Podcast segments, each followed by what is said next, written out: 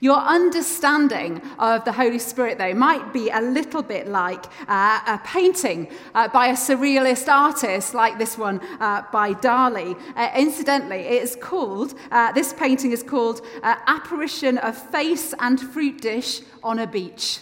There you go. If anybody wants to explain it to me afterwards, uh, Phil's here, maybe he'll understand it. Uh, it's one of those bizarre paintings, and you just look at it and think, I haven't got a clue what is going on here. You know there's something fascinating about the Holy Spirit. There's something amazing about the Holy Spirit, but you don't have a clue what's going on, a bit like that painting by Dali. You just don't understand it, and some explanation is needed. Is the Holy Spirit just like then a Dali painting, something to be understood? Or is it actually more than that? When you enter a room, uh, a room of people that perhaps you've never met before, maybe it'll be like this for you after coffee this morning, uh, and you want to get to know somebody, what is the first question that we tend to ask? I tend to ask something along the lines of, uh, you know, what do you do? You know, hello, my name's Libby, what's your name? What do you do? Or what is your job?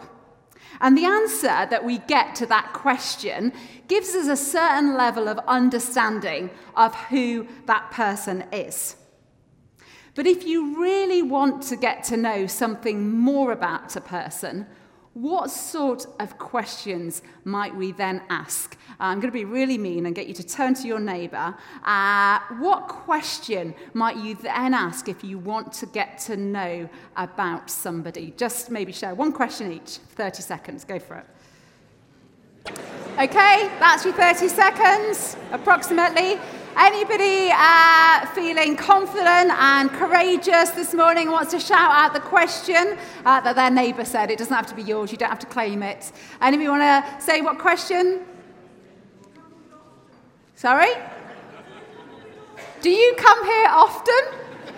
Depends on the scenario and the context that you're in. Do you come here often? Another one? What was that? Which school did you go to? Oh, you're such Edinburgh people.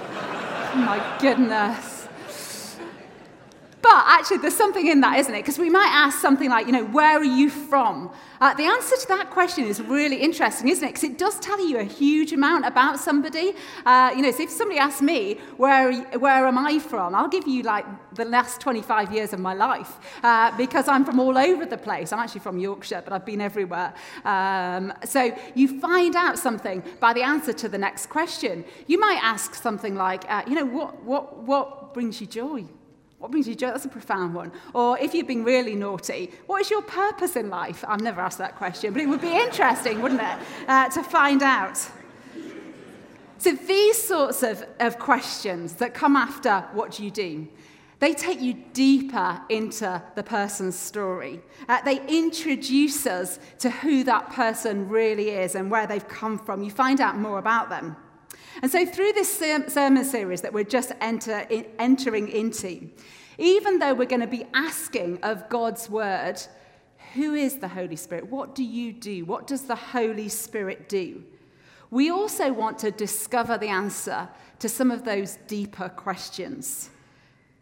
Where do you come from? What brings you sadness? What brings you joy? What is your purpose? And so I hope that over uh, this series of sermons and through our discussions in connect groups, if you're not in a connect group, do come and speak to me at the end. I can help you uh, find one uh, to get stuck into. In our discussions in connect groups, we're not just going to be about discovering the work of the Holy Spirit, what the Holy Spirit does, but also the person of the Holy Spirit and get to know him or her more and, and find out what, how the Holy Spirit is continuing to transform the world and continuing to transform the church and continuing to transform our lives today. Let's just pray for a moment. Father God, we ask that your Holy Spirit will be with us now, that you would be speaking to us, that you be breathing new life into us, that just as we're gathered here together as your people, that you would be renewing us. In Jesus' name, amen. So, this morning we're going to uh, delve straight in. You'll be pleased to know we are going to read the Bible. And uh, we're going to find out about a, a, part of the Holy Spirit which is sometimes missed. And that is the Spirit in creation. So, Naomi is going to come uh, with a little help from Lucy and do our reading this morning.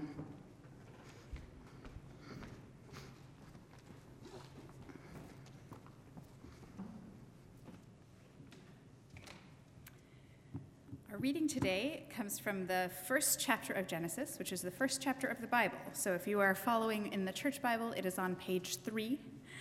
Um, which is odd, we don't usually say that. Um, we're reading verses 1 to 8, 11, 16 to 21, 24, and 26. I will attempt to read only those verses. In the beginning, God created the heavens and the earth. Now the earth was formless and empty Darkness was over the surface of the deep, and the Spirit of God was hovering over the waters. And God said, Let there be light. And there was light. God saw that the light was good, and he separated the light from the darkness. God called the light day, and the darkness he called night. And there was evening, and there was morning, the first day. And God said, let there be a vault between the waters to separate water from water. So God made the vault and separated the water under the vault from the water above it. And it was so. God called the vault sky. And there was evening and there was morning, the second day.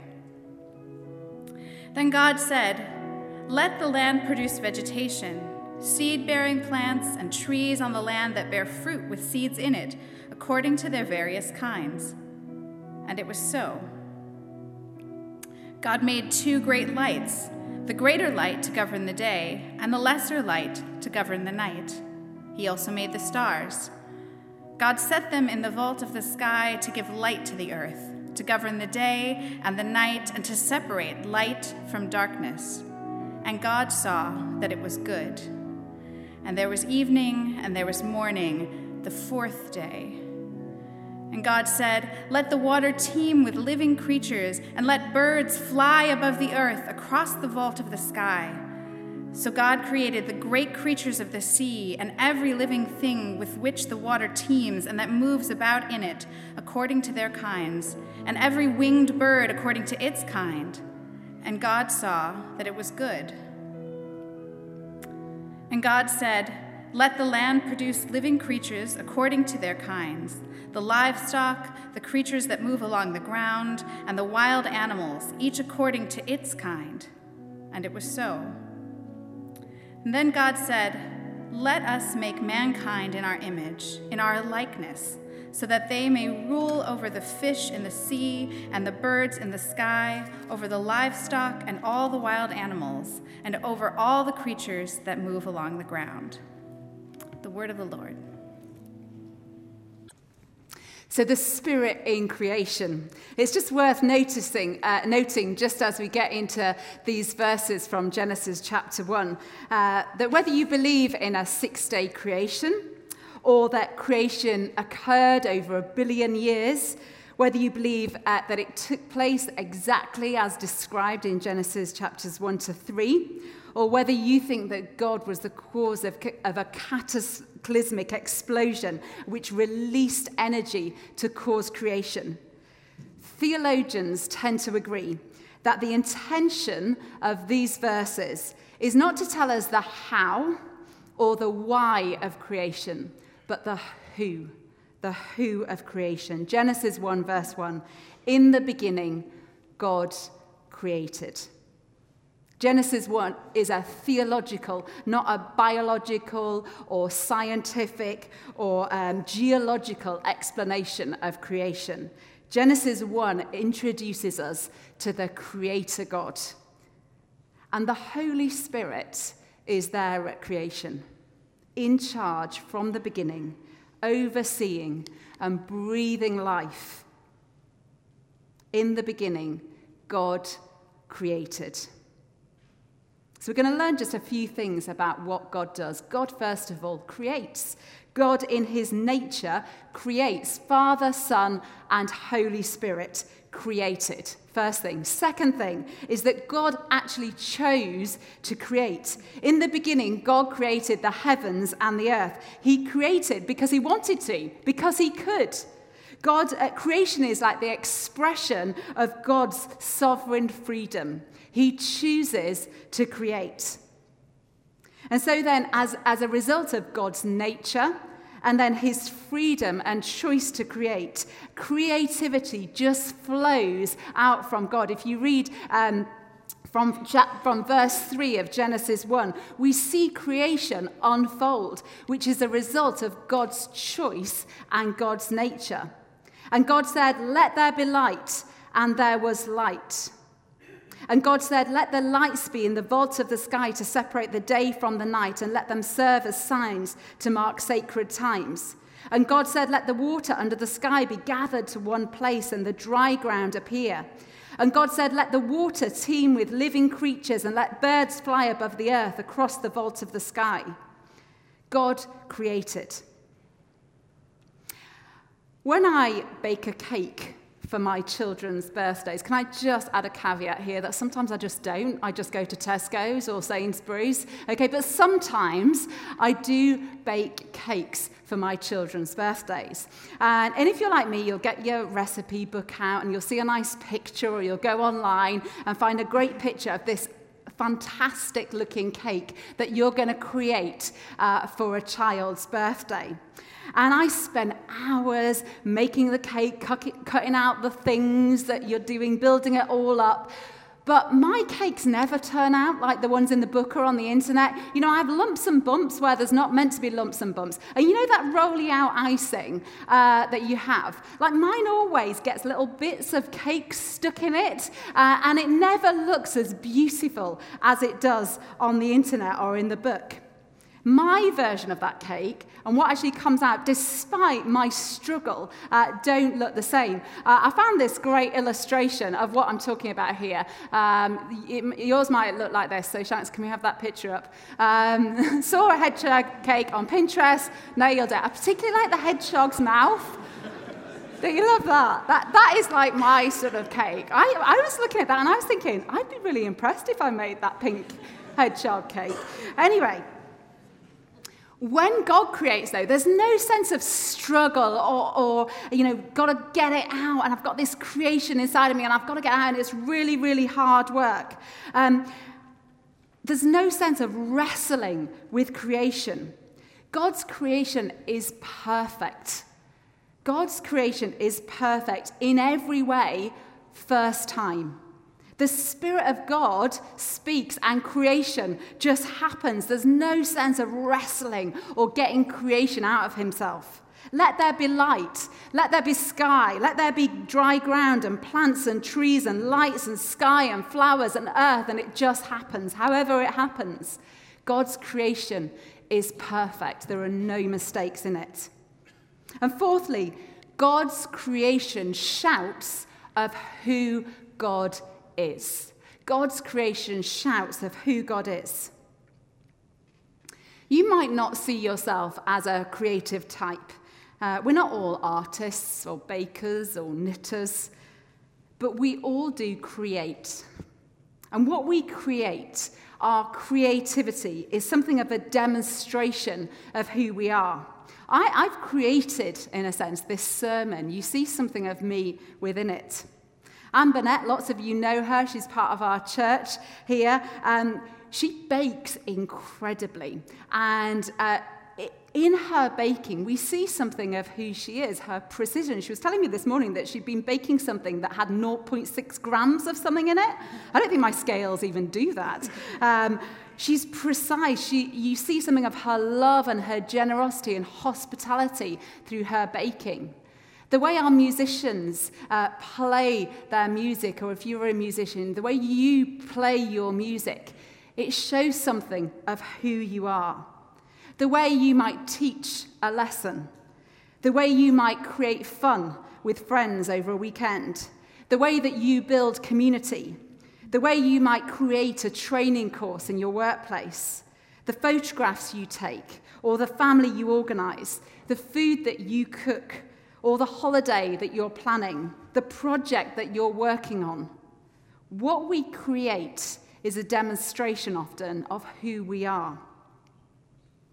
And creation itself and everything in creation just shouts of who the Spirit of God is.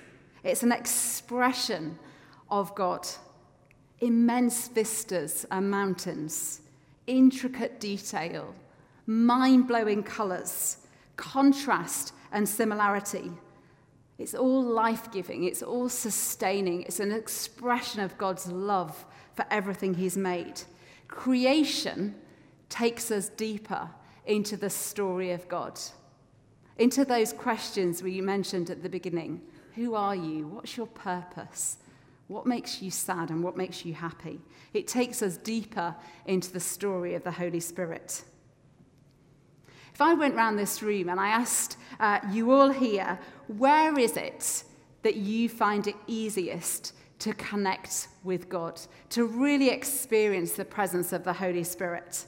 I expect that least of us, at least half of us in this room will say something like, It's when I'm walking in the hills, or it's when I see a beautiful view, or when I'm walking uh, by the sea in East Lothian. It's when I, I, I, see a fantastic flower coming out, or the cherry blossom across the meadows. It's when we get outside into God's creation because it's often then that, then that those deep encounters with the Holy Spirit happen. And I'm sure that's because creation just shouts of who God is. And what about the Holy Spirit specifically?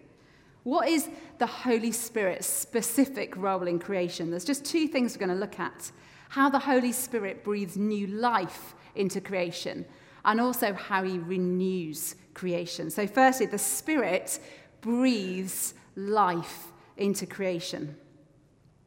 The first time the Holy Spirit is mentioned in the Bible at all is in those first couple of verses of Genesis 1. Now the earth was formless and empty. Darkness was over the surface of the deep, and the Spirit of God was hovering over the waters. The Hebrew word there for spirit is ruach, ruach, which is translated as wind or breath. I used to live in a house uh, with a huge tree outside the front of the house. It was, if my front door was here, it was uh, about where Roderick sat on the second row. We had this huge tree at the front of our house. And I could be stood at the front door of my house and feel absolutely no wind at all. But sometimes you could hear in those top branches of the tree a rustling noise. And you'd look up and you could just see that wind was coming and it was just starting to rustle the branches right at the top of this huge tree. And they'd be starting to move and sway in the wind. And there was something really mysterious but also deeply beautiful and powerful about the way that wind moved through the top branches of that tree. And there's something beautiful and mysterious and powerful about the Holy Spirit being described as the wind, the breath of God. Ruach Elohim, Ruach Elohim, the Spirit of God, the breath the wind of God. It speaks to us of the energizing power of God. And then the Holy Spirit is described as hovering over the waters in Genesis 1, verse 2.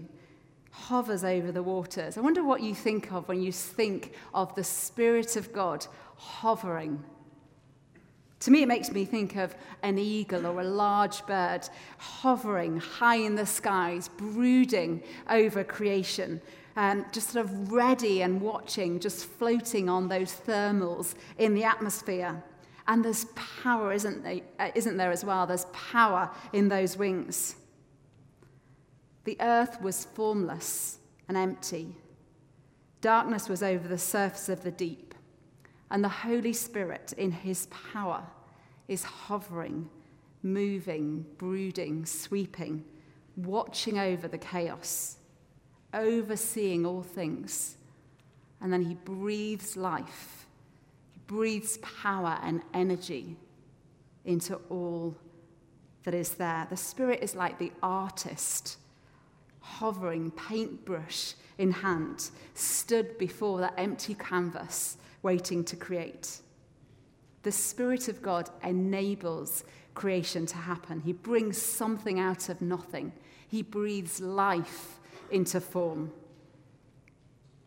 And for the past 1700 years, Christians have been declaring in our statement of faith, the Nicene Creed, uh, these words about the Holy Spirit I believe in the Holy Spirit, the Lord, the giver of life.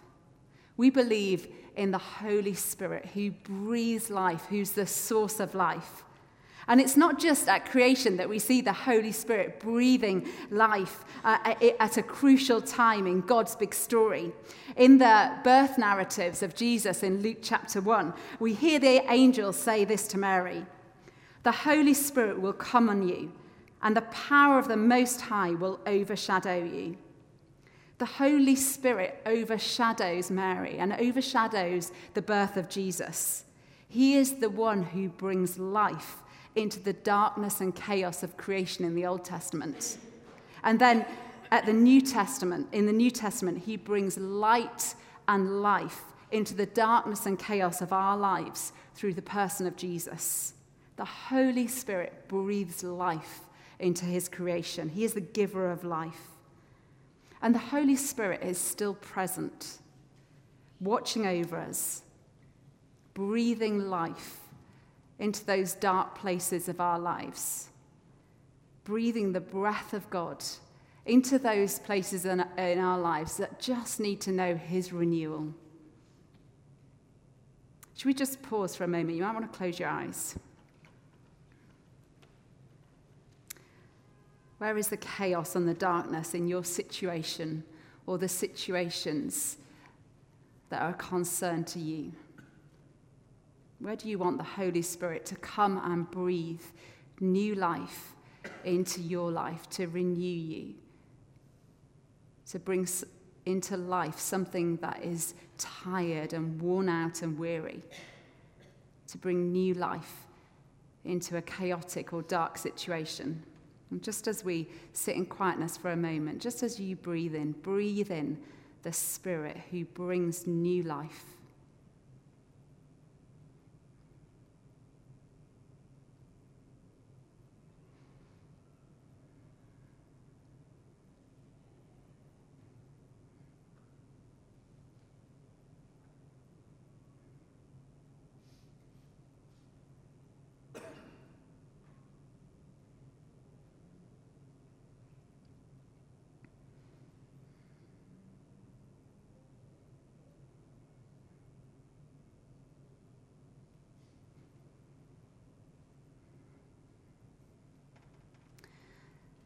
So the Spirit breathes life into the darkness, into the chaos of our lives today, into the darkness and chaos of creation. And lastly, the Holy Spirit continues to renew creation. If you've ever been sailing or seen sailing, you'll know there's no point just putting a sailing boat on the water and just hoping it'll get from A to B. It just won't happen. A good sailor will constantly be trimming the sails and paying attention and making those small adjustments to keep the, the, the, sailing boat moving, to keep it on its course from A to B. Creation has occurred, but it's still occurring. And so the Holy Spirit's involvement continues. We know that God did not just create and then leave creation to get on with it. God is constantly watching over his creation and renewing his creation through the power of the Holy Spirit. Through the whole of history, we see the Holy Spirit's ongoing involvement in creation. We see his love and his power and his presence breaking through at different times in history, different moments, redeeming and renewing and reordering creation. The psalmist captures this beautifully in Psalm 104, verse 30, where he says, When you send your spirit, they are created and you renew the face of your glory. The Spirit continues to renew and sustain creation and calls us as His people to come alongside Him and join Him in doing this.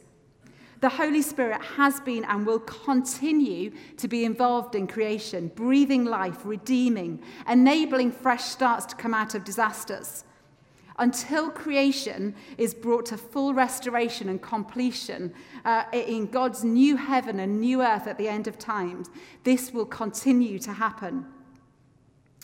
But as Romans 8 clearly says to us, the whole of creation is described as groaning in the pains of childbirth. We can see this all around us, can't we? The groaning of creation as it's ravaged and polluted and destroyed. And in verse 26 of Romans 8, the Holy Spirit is described as groaning with us for creation. Are we groaning with the Spirit for his creation? Groaning for the dire state that humanity is in? Groaning for the dire state of our world? I don't know about you, but sometimes I just feel overwhelmed by the environmental situation that, the, that we've got ourselves into. Even this morning, there's an article on the BBC uh, website which sort of explains the key, the, the top five environmental disasters that are happening at the world at the moment. I could only get to about number two because it was so overwhelming. Are we overwhelmed by the dire circumstances, the dire warnings that we have of global warming, by the pain of the world, by the groaning of creation? or of our own circumstances or the circumstances of the people that we see around us, I can be inclined, because I feel overwhelmed by it, just to stick my head in the sand and hope it'll go away.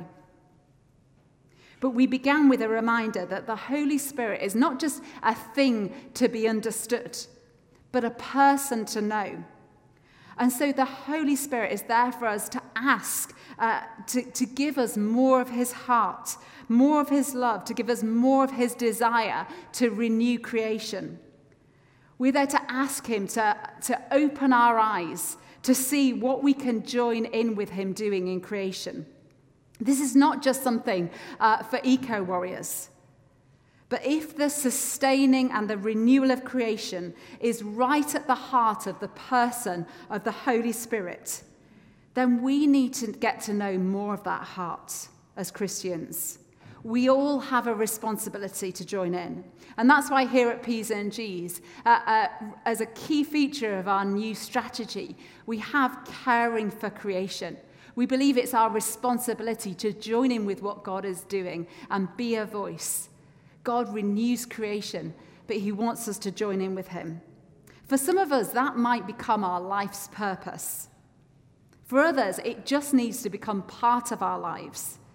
We can all do something, all of us, whether it's you know reducing to single-use uh, plastic or reducing our use of single-use plastic or recycling more or eating less meat uh, red, red meat or deciding to walk to school or to work every day or using a reusable coffee cup. If we all do little things we know we read about it all the time. It makes a huge difference. What can we do to join in renewing of god's creation just to finish, I want to read some words that really capture lots of what I've been saying this morning. They're words by theologian Keith Warrington as he talks about the creativity of the Holy Spirit. He is in the world and he surrounds it. He has created it and he will conclude it, energizing all he created to achieve his designed end, watching it from a distance but also intimately involved in its progression. He is its designer, its mechanic, its architect, and its structural engineer, its friend, and its God. The Holy Spirit is over all and is in all. He's breathing life, He's renewing.